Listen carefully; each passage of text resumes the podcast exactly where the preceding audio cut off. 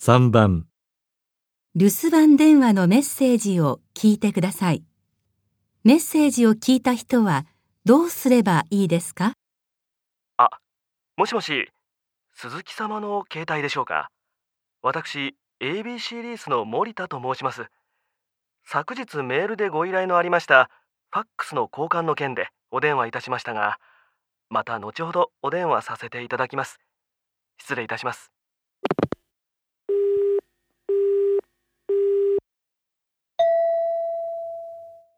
メッセージを聞いた人はどうすればいいですか1、相手からのファックスを待つ。